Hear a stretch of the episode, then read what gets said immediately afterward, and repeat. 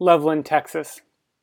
Steve Green, the men's basketball coach at South Plains College, was recovering from an up and down season last summer when he decided he needed to make a change. So he planted himself in front of the television in his living room and began to study, really study, his favorite team. Green scribbled down every cut, every back screen, and every curl. In pursuit of a goal that was so ambitious that it bordered on audacious, he consulted with his assistants and overhauled his playbook. His wife, Teresa, discovered that she needed to make room for a new love in her husband's life. He is obsessed, she said, with the Warriors. In his grand experiment to turn his team into the junior college version of the Golden State Warriors, yes, those Warriors, Green has coached the South Plains Texans to a 28 0 record as they enter the postseason. That opening quote is from a New York Times article that uh, is titled Team Plagiarizes Golden State Warriors Team is Undefeated. And that article serves as a nice opening to what's going to be an all basketball podcast this week. Part of the reason we're going to focus on basketball is the nat- natural seasonality of it. There's not a lot of sports to talk about. Uh, outside of politics, there's not a lot of news that is at the same scope as the NBA season. And so there's a lot of stories about it. And then the MIT Sloan Conference was also uh, an event that recently happened, and that's where we're going to draw uh, the bulk of our notes from today. What I liked about the New York Times article was they talked about the value of plagiarism, and plagiarism can actually be incredibly helpful. Plagiarism is a great way to use things that other people have figured out.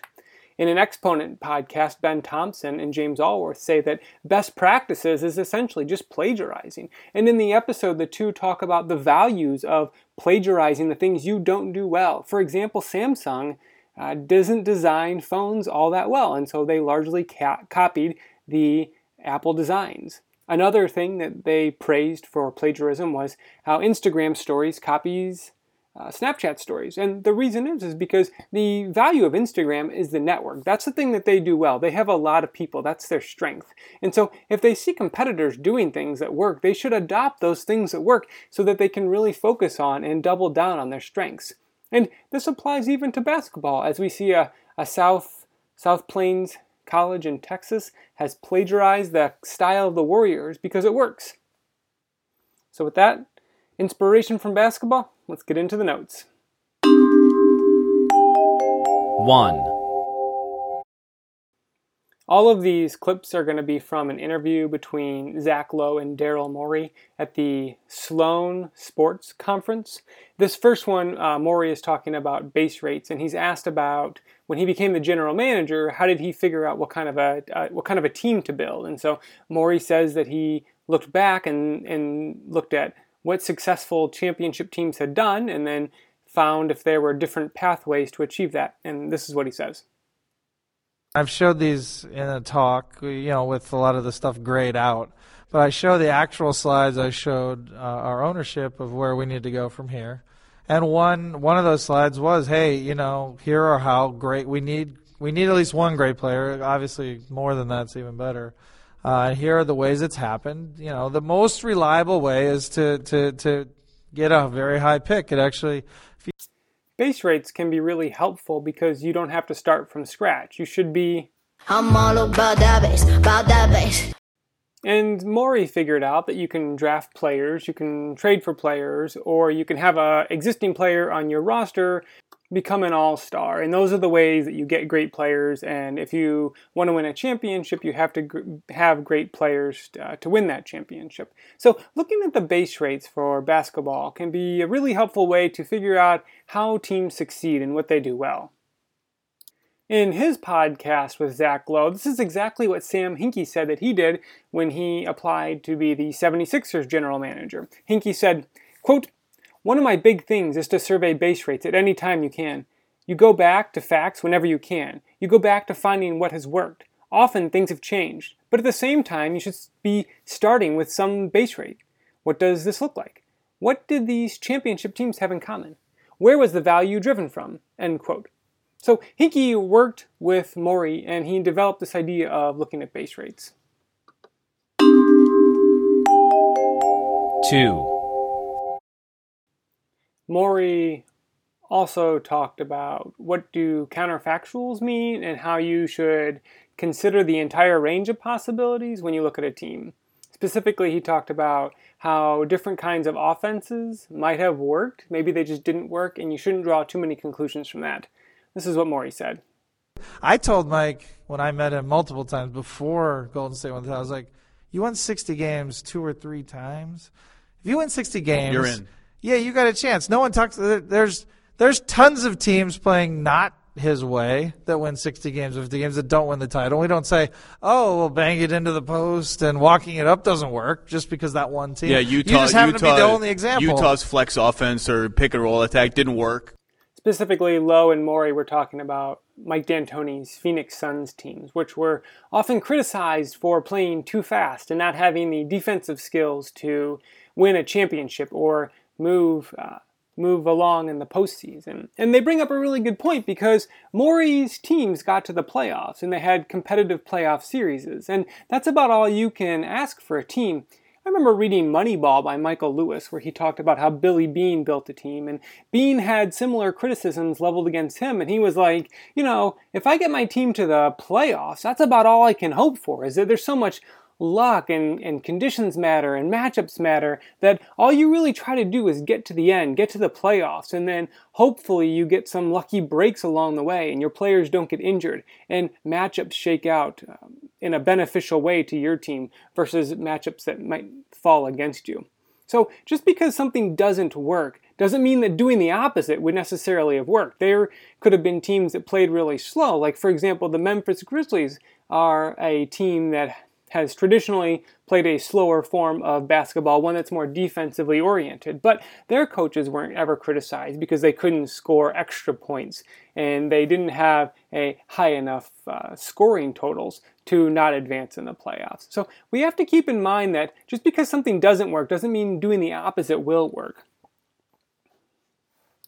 In the book, The Numbers Game Why Everything You Know About Soccer is Wrong, two economists have a data driven approach to looking at what people know about soccer and how people form their beliefs about soccer. And they found that this kind of counterfactual thinking is really hard. We have a hard time coming up with alternatives to the things that we saw with our eyes. And in part, this is due because we are excellent visual data gatherers. We are able to see things and interpret things and make stories about things that we visualize really well. And once a pattern like that gets set in our mind, which we'll talk about later in the podcast, it's hard to get that out. And this is what the economists write.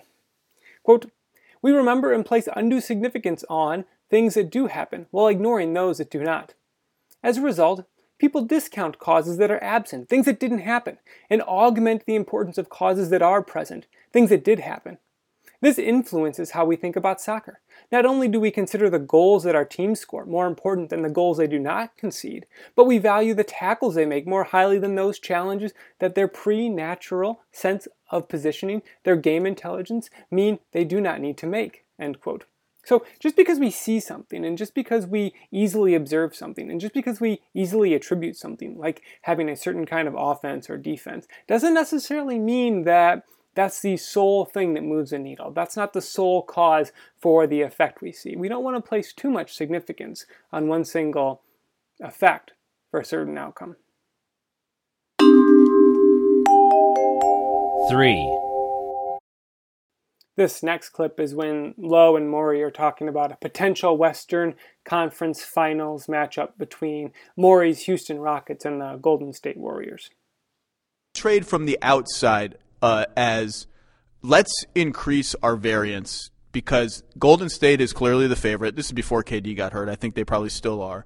And they're a juggernaut of they they are uh, statistically maybe the best team ever in terms of point differential yeah, and stuff I, like that. To beat them we're going to be an underdog, but we've got to give ourselves a chance to have like four games, or we just we might give up 120, but we might score 130 because our variance is going to be so crazy. Is that is I that? was also lobbying the commissioner just now for a one-game Western Conference Final pay-per-view event. There you go. Yeah. I mean, it's in the best interest of everybody. I, I chuckled when I listened to this part of the podcast because it's a really interesting analysis and way to approach thinking about how you should win the NBA Finals. And later in the podcast, Morey says that once you get to seven games, if you if you play a seven game series, the variance kind of gets squeaked out of that. The more data pieces you have, the more that skill is going to come through. And we see this when we use Michael Mauboussin's two jar model.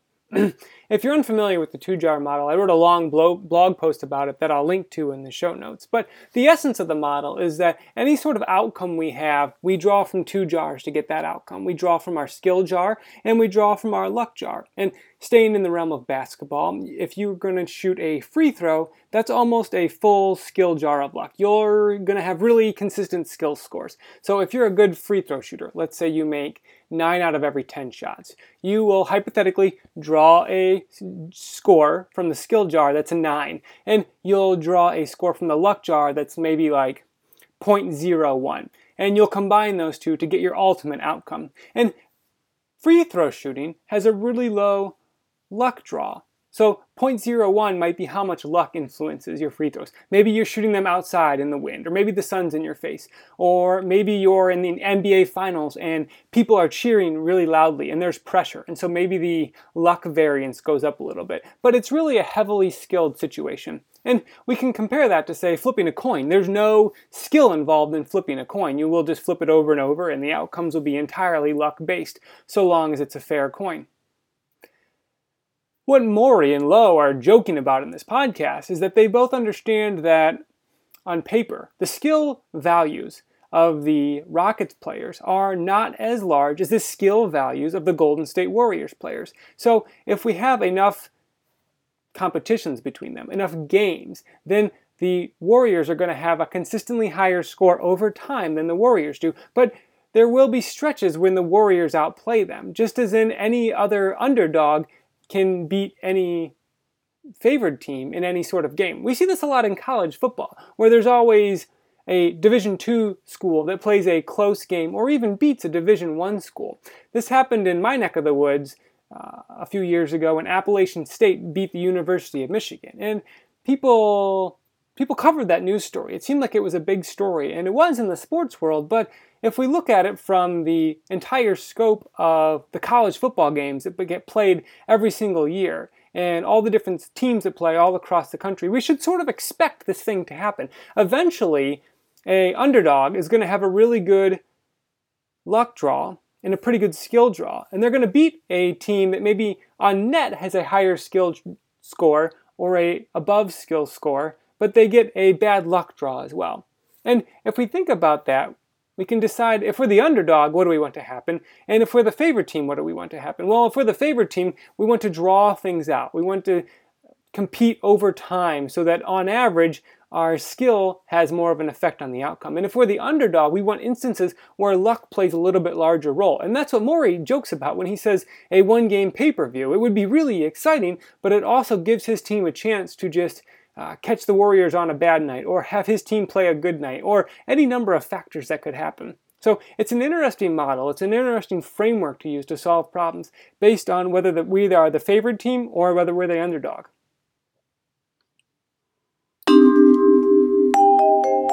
Four.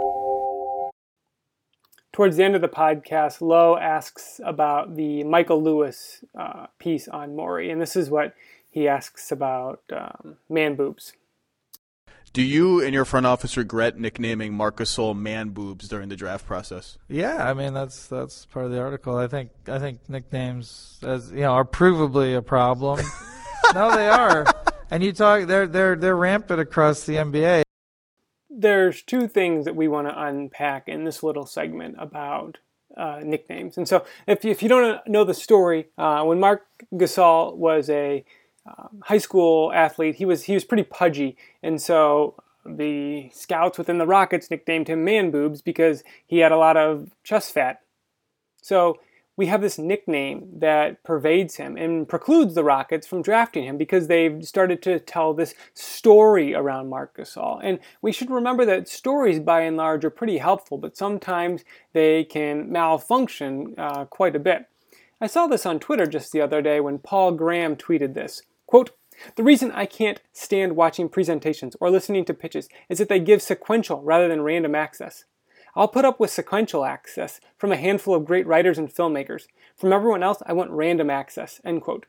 That, that tweet is from March 5th, 2017, and his account is at Paul G. And, and so what we have here is Graham realizes that we get into this narrative thing where we start to think that okay, I believed A and then B followed A, so I'm more likely to believe B and C followed B, and so forth down down the line. Bill Belichick warns against this too. He says that he would rather everyone just go off on their own and work it out on their own and then come back together and have a an argument.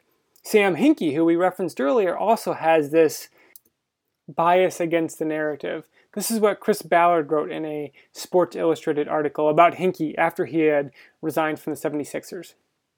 Quote, it is two weeks later, and we are in San Francisco, riding in an Uber between Hinkie's second meeting of the day with the founder of a healthcare startup and his third with an old Stanford friend who now runs a hedge fund. As the city glides by, Hinkie discusses one of his least favorite terms the narrative. By doing anything in chronological order, reading a job candidate's interviews responses, watching clips of a player, he believes we end up overvaluing the context. I like this candidate's first three answers, so I'm predisposed to like the fourth. End quote. So here we have Hinkie. Hinkie understands that we have a tendency to tell ourselves a story about people, even if we're not conscious of this. Daniel Kahneman, who has probably done more work in this field, at least initially, to get the ball rolling, and for people like Richard Thaler to pick it up, found this out when he was a professor. And he was grading papers one day, and he thought, I wonder if the early grades that I give on the uh, beginning problems affect the grades I give on the later problems. So for the next exam, Kahneman had all of his students write their names on the last page, and he would grade all of question one, and then he would pick up the pile and he would grade all of question two, and he would go through the exams like that. Kahneman found out later on that his grades were much more variant. He had more variance in his scores when there wasn't this narrative bias at play. And he actually found himself looking back through them, thinking about changing some of the later scores to make them higher or lower based on what these students' early scores were. So we have this narrative pressure that's on us to tell stories and make sense of the world where maybe there's not sense to be made. Maybe there's a different meaning, but we miss that because of the stories we're telling ourselves. I like it when people call this narrative bias out, and it's something that Charlie Ellis did in a early 2017 uh, Masters in Business interview on, on Bloomberg Radio and, and then the Bloomberg podcast. And, and it's hosted by Barry Ritholtz, who does a wonderful job hosting this podcast. But uh, he kind of gets into some um, into some quicksand questions toward the end of this interview with Ellis. And Ellis is telling Ritholtz about his background, and, and he says, um, oh, I, I, was an art major. And Ritholtz says, oh, how did art, art history tell you? And as I'm listening, I'm expecting an explanation. I'm expect, expecting a narrative from Ellis for him to say, oh, art history taught me about looking for details, or art history taught me about looking to the past to see present influences. But Ellis shuts, shuts this narrative part down where he says, quote, not very much, end quote. So Ellis understands that he has this part of his history, and he couldn't be the person he is today without this part of his history, but that part of his history doesn't have to play a role. It doesn't have to be a story in the grand arc of Charlie Ellis's life. It could just be a thing that stands on its own, and, and maybe it helped and maybe it didn't, but it's not like he has to narrate a story about this thing to have it make sense with the entire scope of his life. And we should try to be a little more like Charlie Ellis and watch out for instances where we try to tell a story where no story really exists. 5. The last idea I got from this interview between Daryl Morey and Zach Lowe related to a video that is on Vimeo from A16Z, which is a venture capital firm, and it's by one of the founders of the firm, uh, Ben Horowitz, and he talks about what is culture, and culture is culture is this thing that comes up a lot in the things that I read and watch and listen to and take notes about. But it's really hard to pin down. And Horowitz's presentation is really excellent. He talks about the nebulous nature of culture. He talks about how you can hear about culture and you can understand the value of culture, but it's much harder to create a culture. But he gives rules for creating culture. And culture, Horowitz says, is the collective behavior. It's what you would do if the boss wasn't around. It's what you do when the boss isn't around. And Horowitz says there's four keys to a good culture. And I'll let you search out Horowitz's video for the full explanation because he does an excellent job and he's a very smart person uh, to learn from. But the second rule is that good cultures create shocking rules. And he gives the technology example of Mark Zuckerberg's uh, rule to move fast and break things. And Horowitz says that he could have just put up a poster that said, We have a company that values innovation. But he didn't. He, he said move fast and break things because that's a shocking rule. It's this idea that you can define yourself by moving fast and breaking things. That's a way that you see yourself in the world. Nobody sees themselves as somebody that has a culture of innovation. I was reminded of this because when Mike D'Antoni was coach of the Phoenix Suns, the nickname for the team was seven seconds or less, and that was in reference to the speed at which the team played. In the interview with Zach Lowe, Morey says that he would like the coach to maybe slow down the pace of play later on in the game when they have a lead to protect. But he understands that the coach is going to do things his own way because you can't just uh, necessarily switch on playing fast and playing slow and, and trying to score points versus uh, trying to play really strong defense. And I wonder if maybe it's the culture of D'Antoni's teams. Maybe he's created a situation that has shocking rules. And D'Antoni's shocking rules are that you play offense a certain way and you play basketball a certain way as a consequence of that. And so maybe you can't grind out wins. Maybe you can't slow it down at the end of the game. Maybe this is part of your culture. And if it's part of your culture, you're going to succeed if you maximize your culture rather than if you try to change it for just certain situations. And Morey acknowledges this in the interview. He doesn't come across as someone who's trying to middle manage or meddle where he necessarily shouldn't. But it, it was an interesting thing for me to think about is that maybe the culture prevents them from doing a certain something. And you have to ask yourself for the family you're in, or your organization, or your business, or your friends, is there a culture there that precludes certain activities? And is it one that you want? Thanks for listening to this episode of Mike's Notes.